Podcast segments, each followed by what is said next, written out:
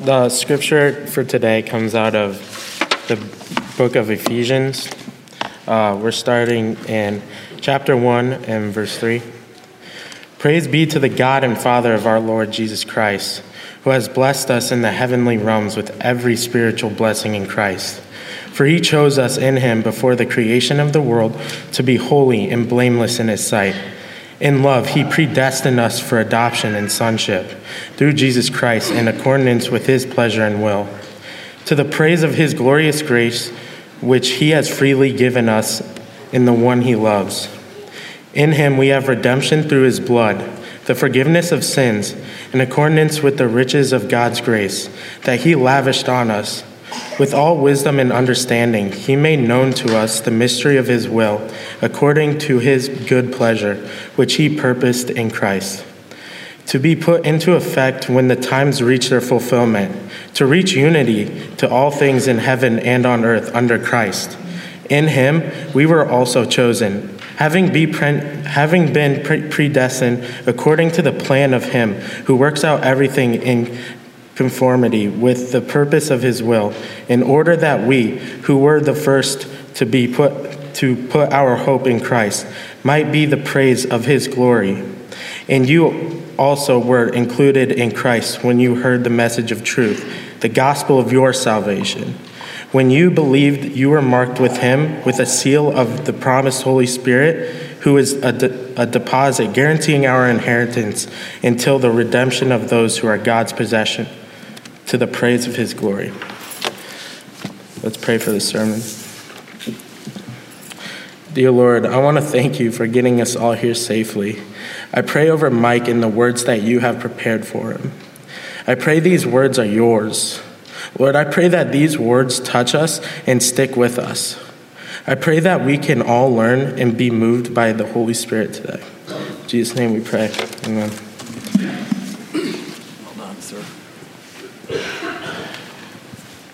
Good morning. You know, I kind of uh, predicted at the uh, earlier service that this would be the third largest attendance so far this year. But in reality, you guys really aren't missing that many folks. So, yay, us, right? Um, I, I, went to a restaurant last night here in town, and uh, after scooping and all that, same as what you all did, and I couldn't get a seat. And I saw seven Methodists in there. See, people better be at church today, and sure enough, they all were, and so we're glad that you're here too. Hey, uh, last week we did a ministry fair or ministry fair where we had all of our service ministries that uh, kind of help the church uh, run down the rails and keep going. Um, we don't have all the booths and stuff set up, but some of you weren't able to be there. So on, on the welcome centers on on the way out, uh, pick up the brochure. It's it it has a thumbnail description of the various ministries that we consistently and constantly need help to keep the church going and to keep the blessings flowing uh, out of here in hospitality and in puppets and all in all the other ways that, that we have things going. Uh, you wouldn't have to necessarily fill out the pink card today, but uh, we do really want uh, to g- avail you the opportunity uh, to be involved in that. And now this is important. Two weeks from today, our culture is uh, celebrating the Super Bowl. We hope it's all Midwestern teams playing in it, don't we? Amen? All right. Yeah, everybody's clapping. Packers, cheeseheads, and all you Chief fans. I get that. But, but in church, we have a super, you know, but it's soup challenge. And your challenge is to bring more cans of soup than the 815 service. Now, here's the thing they have about a, about, they, they're about a third of our worship attendance, and you guys are two thirds, so get to all these by by the case because they intend to win. So let's aim higher. Today's, um, today's sermon goes right down the sermon series we, we, we've started last week, uh, Searching for God's Reflection. And I know I started that sermon uh, with the same line I'll probably start the next couple sermons, which is um, when we search for God's identity, when we're truly out there searching for God's reflection, what it starts with is if we find and know God, we will find and know who we are and we're supposed to be. That will become more clear. When we find and know God, who we're supposed to be will become more clear. So last week I talked about what is faith. Today we're going to talk about grace and the fact that it's free. So, first picture, take a look at this picture. I'm going to use this image several times. Uh, it was obviously taken this morning, uh, that photo of this beautiful, um, wonderful um, country home. It's got the big porch on it, very prominent front door, and of course, a lot of expansive room in there. I, I, use that, and it's, it's appropriate for us to use this because we all begin our search at home. No matter who we are, no matter who we're going to become, we begin searching for that in the homes. It might not be as palatial as this one, it might be bigger. It might have a different configuration of people than this one might have in it. But we all start our search at home. John Wesley was no different. John Wesley is the founder of uh, the Methodist movement, the 75 million of us in the world today that call ourselves part of the Methodist movement. All kind of started with the spark of the Holy Spirit that was placed in John Wesley. And Wesley used this image, not that particular home, but an image of a house to explain how our identity begins to develop. So we'll use it several times. Now, let me talk about John Wesley for a moment. And those of you that are in confirmation, they know a lot because they already studied this. Remember, we made those graphic novels about John Wesley? Um, and some of you have been through my membership class, you've made the graphic novel as well. But understand this. So, John Wesley, in 1725, he was already a graduate of seminary, he was already a priest in the Church of England. Now, listen to the next sentence. In 1725, he began a serious pursuit of the will of God. You would have thought he might have done that sooner, right? You might have thought he'd done that sooner. He was searching in 1725, and the search was not easy. It was a hard search. 11 years later, listen to this, he's searching. 11 years later, in 1776, still in the midst of his search, Wesley and those in the Holy Club at Oxford decided that they should have a mission to America, the American colonies, 1736. That's we're not quite the states for a long time. So he comes over to Savannah, Georgia, and begins this ministry of preaching, seeking to teach what was then the Native American Indians the greatness of Jesus Christ. Before he began that ministry, as he got off the boat, literally, according to John Wesley, he was met by a Moravian theologian named August Spangenberg. And Spangenberg knew for what Wesley had come and wanted to know if he was properly motivated for the mission. This guy was a hard dude. And Wesley records this, and Wesley records all of this, so it's his perspective. And by the way, it doesn't make him look so glowingly wonderful, so it's probably true. Spangenberg asked him, Do you know yourself? Do you know yourself? Do you come knowing the honest, genuine you? Do you know yourself? This question kind of caught Wesley off guard. But the Moravian wasn't going to stop there. He went on and said, Have you the witness within yourself? Wesley's completely confused by this question. What story is it that you have in yourself? What bubbles out of your spirit when you're just being completely, genuinely, authentically you? But this isn't enough for the Moravian. He goes on. He says, Does the Spirit of God bear witness with your spirit that you are a child of God? Are you a child of God, John Wesley? This is what Spangenberg's offering. And then he says this and this is a question we probably all need to know the answer to. Do you know Jesus Christ? Wesley records it as saying, being put back by that question. And then he said, and he records himself saying somewhat timidly, I know that he's the Savior of the world. True, said Spangenberg, but do you know him? Do you know that he saved you? Wesley replied, I hope he saved me. I hope he saved me.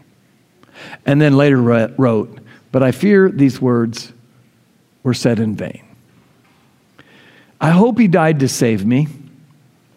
So many people struggle with that question. If I were even to take a quiz, a, a quiz of this house, some of you might say, and if I said, Do you know Jesus Christ died for your say, sins? You might say, Well, I hope he did. Do you know that you're saved? I hope I am. We need to have certainty in this. so many of us struggle with clarity on that question. Going forward from West, when Wesley began this quest in 1725 to May 24th, 1738, any of you that are Wesleyan scholars say, Oh, the day above all days. This is the day of the Aldersgate experience. John Wesley wrote the most important words he ever wrote, and he wrote over 10,000 sermons. But he wrote the most important words that he ever wrote in his journal, words that record his understanding of who he is and who he's supposed to be. He says, In the evening, I went very unwilling to a society on Aldersgate Street. I'm sure there's some of us that unwillingly came to church this morning because somebody we love said, Get in the car. I went very unwillingly to a society on Aldersgate Street where one was reading Luther's preface to the Romans. Now, I don't know beyond Simon and myself, anyone in here that's read Luther's epistle, preface to the epistle on the Romans. This is not a humorous novel. it is not a story of joy and happiness. It is thick, rich theology in which Luther in almost as many words as Paul uses to write Romans, explains what you're about to read. Okay? So, this meeting had some egg headedness to it. So, of course, I wouldn't have fit in. But Wesley, unwillingly there, said about a quarter before nine, while he was describing the change which God works in the human heart through faith in Christ, I felt my heart strangely warmed. Now, if you've been through my membership class, or if you're in confirmation, like some of these guys have, you've had to draw a picture of Wesley getting his heart strangely warmed. I love it. It's some of these great pictures. I, I remember years ago, one of my students drew a picture of a little campfire.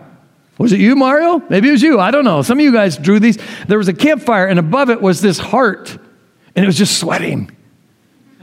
Another person drew a, a picture of a, of a fry pan with a heart in it with the steam coming off. And another drew, has drawn a stick figure because that's the best art they can do with, an, with a heart on it that's got flames of fire going off of it.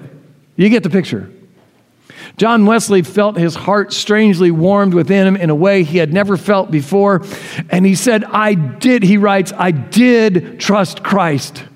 I do trust Christ, Christ alone for my salvation, and an assurance was given me. That's a certainty that He had taken away my sins, even mine, and saved me from the law of sin and death. There, there is this certainty that comes over Wesley 13 years after he began his ministry that he and Jesus Christ were at one.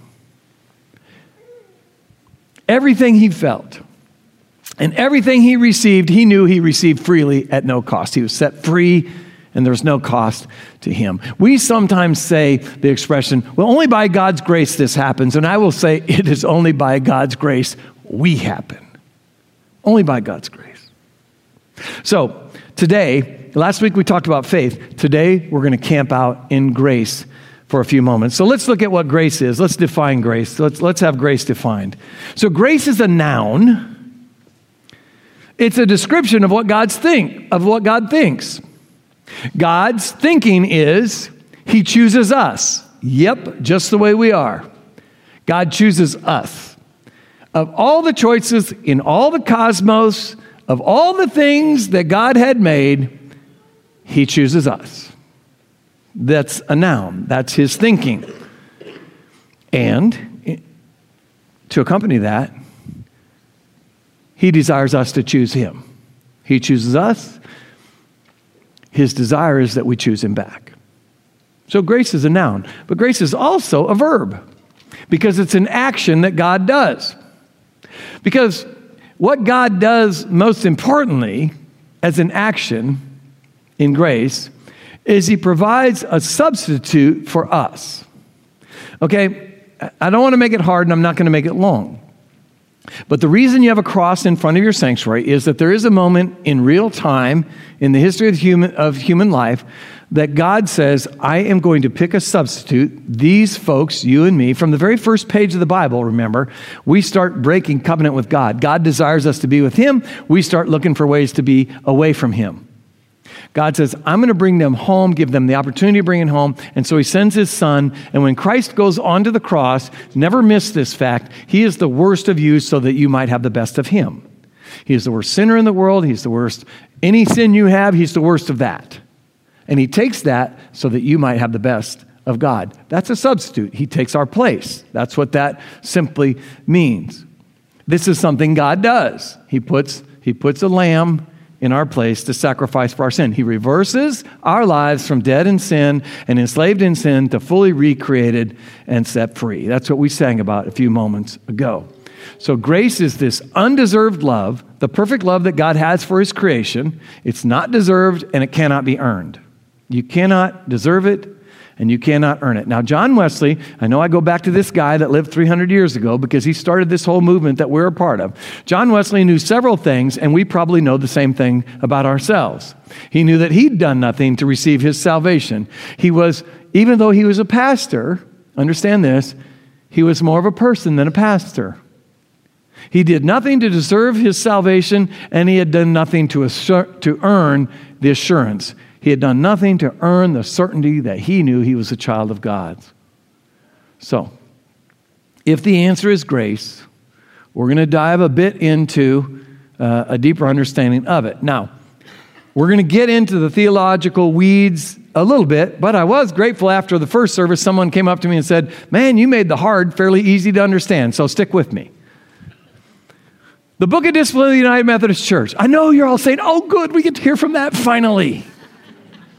The Book of Discipline of the United Methodist Church is our kind of structured organization, it has our theological task and our and and, and our, our social ministries in there. But the Book of Discipline of the United Methodist Church says this while the grace of God is undivided, that means it's one. While the grace of God is undivided, it precedes salvation as prevenient grace. Now, uh, these, li- these words that you kind of need to learn a little bit to understand this. It precedes salvation, at, which means come before, with prevenient grace. Continues, which means the process goes on, in justifying grace and is brought to fruition or fullness in sanctifying grace. Now, let me give you the picture of this by looking at that country mansion again. John Wesley uses the image of a house to help us understand the three phases of grace. So, prevenient grace, if you look at this, you see the big porch. The porch is not inside the house, right? The porch is still outside the house. So John Wesley uses the idea of prevenient grace to show us that there's this moment when we make an approach. We get onto the porch.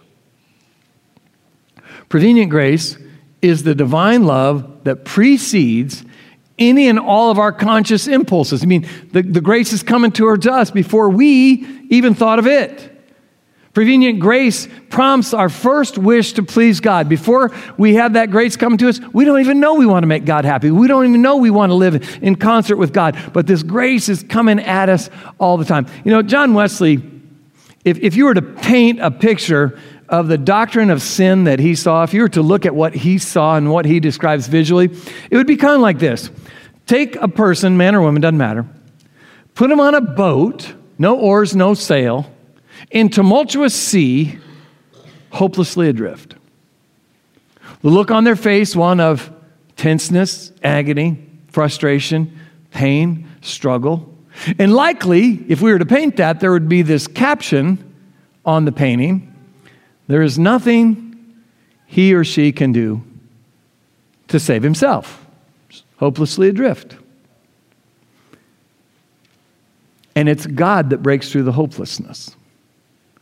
It's God that comes towards people. And God is coming towards us all the time. Mario read a few moments ago this passage from Ephesians 1. Let's look at a few verses. Get this. For he chose us. This is really, really important because I'm going to unpack an important theological term here. He chose us before the creation of the world. That's why it says in Psalm 139 Before you were, he was thinking about you. Before you were knit together in your mother's womb, you were precious to him. For he chose us in him before the creation of the world to be what? To be what? To be anything we want? To be holy and blameless in his sight. In love, look at this, sent- this part of the sentence, he predestined us for adoption to sonship in Jesus Christ, in accordance with his pleasure and his will, to the praise of his glorious grace, which he has freely given us in the one he loves. Understand what this means. This means that pre existing to the foundation of the world, it is God's intent to save those who choose to participate in his eternal plan. Before the creation of the world, he plans to, to keep those that want to participate with him in his eternal plan. So, so don't mess up what predestined means scripturally. Predestined means that we are created to be part of God's unfolding story. We were made to be part of God's unfolding story. It does not mean that everything's fixed and we can't do anything about it. It doesn't mean that everything is settled before things start. The desired outcome is settled because God has settled the outcome. He says, I want everybody to be with me forever, but it does not mean that we have to choose it. The predestination is the outcome, but we have something to do with the process. So, prevenient grace is the offer of salvation. It is not sufficient alone. It's not enough for salvation. It's, it's, it, it works to create our awareness. It makes us aware of what God is. Pre, pre, prevenient grace awakens us so we can get all woke to see who God is and what our need is. It helps us see who God is and what our need is. This allows us, and this is where it gets a little dicey for us this allows us to take responsibility for our own actions.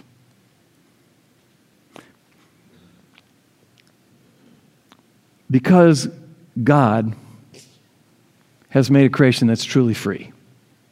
We're, it's not fixed. We have to do nothing. We're not forced into anything. We're given the opportunity to take responsibility for our own actions because God's creation is truly free. Therefore, no one is inescapably trapped in their sin. No one is inescapably lost. Grace allows us the opportunity to choose for or against God in our lives. This is prevenient grace. It gets us onto the porch of God's house. There, on the porch of God's house, we can see God working to rescue us. And this breeds hope. Because, you see, God takes the initiative. The Creator has a remedy for our disobedience. There is an antidote, you see repentance. Repentance is the process of awakening and responding to God. I, I, know we don't like to talk about repentance because when we talk about repentance, that means we have to admit our sins, which is kind of what this is all about. God's grace saves us from our sins, but repentance is the spade work that we have to do in the human heart to get ourselves ready to receive what God gives us. You know, um, I don't know about you, but I have a couple bushes that died out, they just kind of played out.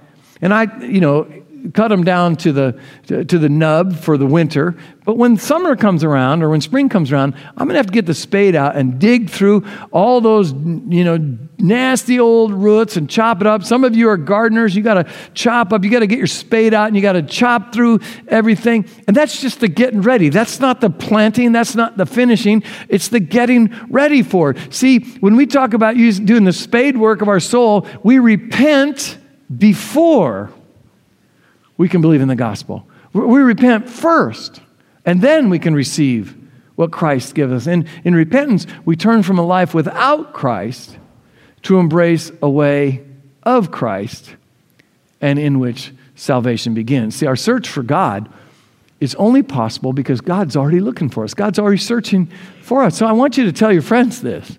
See, see don't miss this. I, I know this is a little bit of a theological piece, but we need to hear it sometimes. See, God never stops looking for us, regardless of what we do. You know, you, you hear about these planes crashing out in the ocean and stuff like that, and you'll see the Coast Guard say, Well, we've set a search area of 240 square miles. We need to know where the human soul is taken. There is no area outside God's search area. It is not limited to what we might see. There is no farness away you can get from God that He can't find you. Many of your people believe they're outside of God's search area. They say, Oh, I'm too far gone. You've heard that said. I know you have. And you need to say, Hey, man, you can't get outside of God's search area. He's looking for you right now. He, he, he's in process of trying to find you.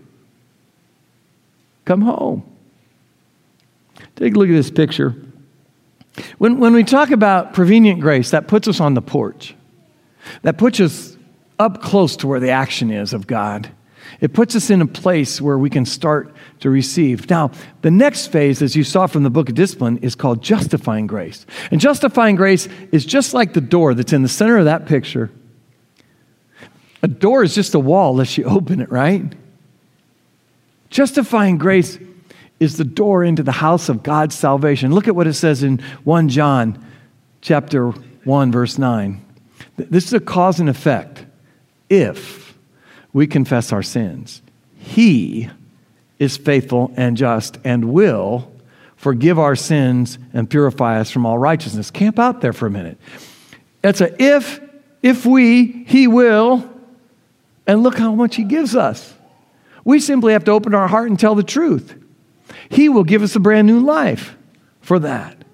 See, justification is the great work that God does in renewing our fallen nature. God begins within us something that we cannot begin or cannot do for ourselves. You know, um, like all you, I have, well, I actually have various and sundry computers like you. And the program I use probably the most is, is Word or some version of that. If you're an Apple person, you have the same kind of program. But you can set your margins in certain ways and justify the terms. But when there's that one little icon that has both the, all the words ending at the same place on both margins, that's called the justified icon. That justifies the fact that everything's equal on the side. That resets your whole document. It lines everything up perfectly. This is what justifying grace does. It lines us up with God's work, it lines us up perfectly with God's intentions. If, if you were listening to what Mario said, and read in Ephesians chapter 1 verse 7 you heard him read in him we have redemption through his blood the forgiveness of sins in accordance with the riches of God's grace that he lavished upon us. We are we are justified God's reaching to the sinner who is repentant and accepting with an accepting and pardoning love. So that means the forgiveness of sins leads to new life. And given new lives, our lives begin to reflect God's identity. Let's take a look at this picture again. If prevenient grace gets you on the porch, and justifying grace gets you to open the door, to the great mansion of God and see the house of God's salvation, then sanctifying grace is the rooms and the expansive dwelling place of God's presence. Sanctifying grace is shown to us in Ephesians chapter 1, which is why we've picked this passage for today. In him we were also chosen, having been predestined according to the plan of him who works out everything in conformity with the purpose of His will. Everything is worked out in the conformity of God's will, in order that we who were first to put our hope in Christ might be for the praise of His glory. And you also were included in Christ when you heard the message of the truth, the gospel of salvation. So, sanctifying grace means being fully adopted into God's family to a richness and depth that you know with all certainty you have been rescued. You know, I, I watch YouTube videos sometimes at night, and the other night I was watching one. It was really cool. It was this dad, clearly a stepdad, clearly a blended family. And this little girl was looking to be 11 or 12. And uh, there was this big package for him. It was his birthday. Big package, and he's opened all the presents. And he opens this present, and it's he pulls out this paper and he starts reading it. And I mean, he just floods the screen with tears. I mean, he's like shaken in his body. And the little girl has just got this bright glow. And finally, he choked out, It's your adoption papers. You see, the father was so excited to bring that little girl into his life that he couldn't be more overjoyed. This is like a big thing. And a couple years ago, and they were at the first service. A couple years ago, I was, I was performing a wedding at, at downtown in the old church. And getting kids married is really the thing, right? But there was a special highlight in this wedding. because on the Friday of the wedding rehearsal, the dad had signed the adoption papers that said he would adopt the little girl that whose mother he was marrying. She had no idea. She had no idea. You can probably look at this. It's probably on Facebook or YouTube or somewhere. But I remember after they were married, I said, Now, Lucy, come here. And we read the adoption decree. Man, I started leaking big time. Everybody in that place was leaking big time because how precious is it for that little girl to know with certainty I have a family? I have a mom and I have a dad. And previously, she'd only had half of that. See, we have an awful lot of life, but when we're certain, when we're certain of the depth of love that's around us in Jesus Christ, we have a full life. We have this certainty. See, there's a huge difference between knowing of a Savior and knowing Jesus Christ as your Savior. Being adopted into God's family allows you to identify with God and you can be certain. You can certain that you be certain that you have a Savior, you and you specifically you. Samuel Wesley died in 1736 as John was going across to America before he met this Moravian theology theologian that I told you about at the beginning of the talk. In Samuel Wesley's dying words to his son, who he knew had been an educated man, who he knew was a priest in the Church of England, who he knew was in full pursuit of God's will, his dying words, what you see on the, on the, script, uh, on the, on the screens, are to his son, Son, the inward witness, that is proof, the strongest proof of Christianity. I know who I am because I know who God is. That, that's the strongest witness you can have. If you have that way down embedded in your spirit that you know who you are because you, you, you know who God is. This is not an intellectual exercise. This is not some sort of reasoned out theological talk. It is a full personhood agreement. And sanctifying grace is the full knowledge of your salvation. So, take a look at that house one more time and then we'll get you to the offering plates. Prevenient grace is that first movement, that first inkling that, that God is searching for you. That there's this awareness that comes over you that says, I have to get to God. It, it puts you on the porch. The second piece then is the justifying grace that, that makes you reach out and turn the door handle and say, I know something awesome is here inside the household of God. And sanctifying grace is when you walk in that door and you see the expansive dwelling place of God's presence. And it's all absolutely free to you. And it's not cheap because it cost Jesus Christ, but it's free to you. And that's all I came by to tell you. You want to search for God's identity? Understand first what He's done for you that He offers you this grace that you don't deserve and that you can't earn, but He wants you to have it. It's the destiny He picked for you. You simply need to pick it back. God, we thank you for all that you've given us. We thank you that you've given us a future that you want to write with us and for us. We thank you that that future begins from the moment we receive you until you're forever. We praise you and honor you, and we ask, Lord, that we might be faithful and fruitful. And in the name of the Father, Son, and Holy Spirit, we pray. Amen. Now, friends, we love here at Marian Methodist giving our gifts.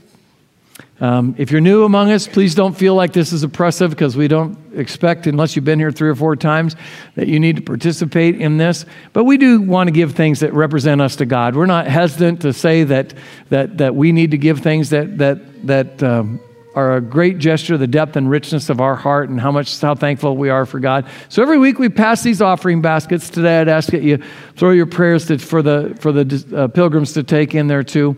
And I'm going to ask uh, Simon and our ushers to lead us through a time of offering.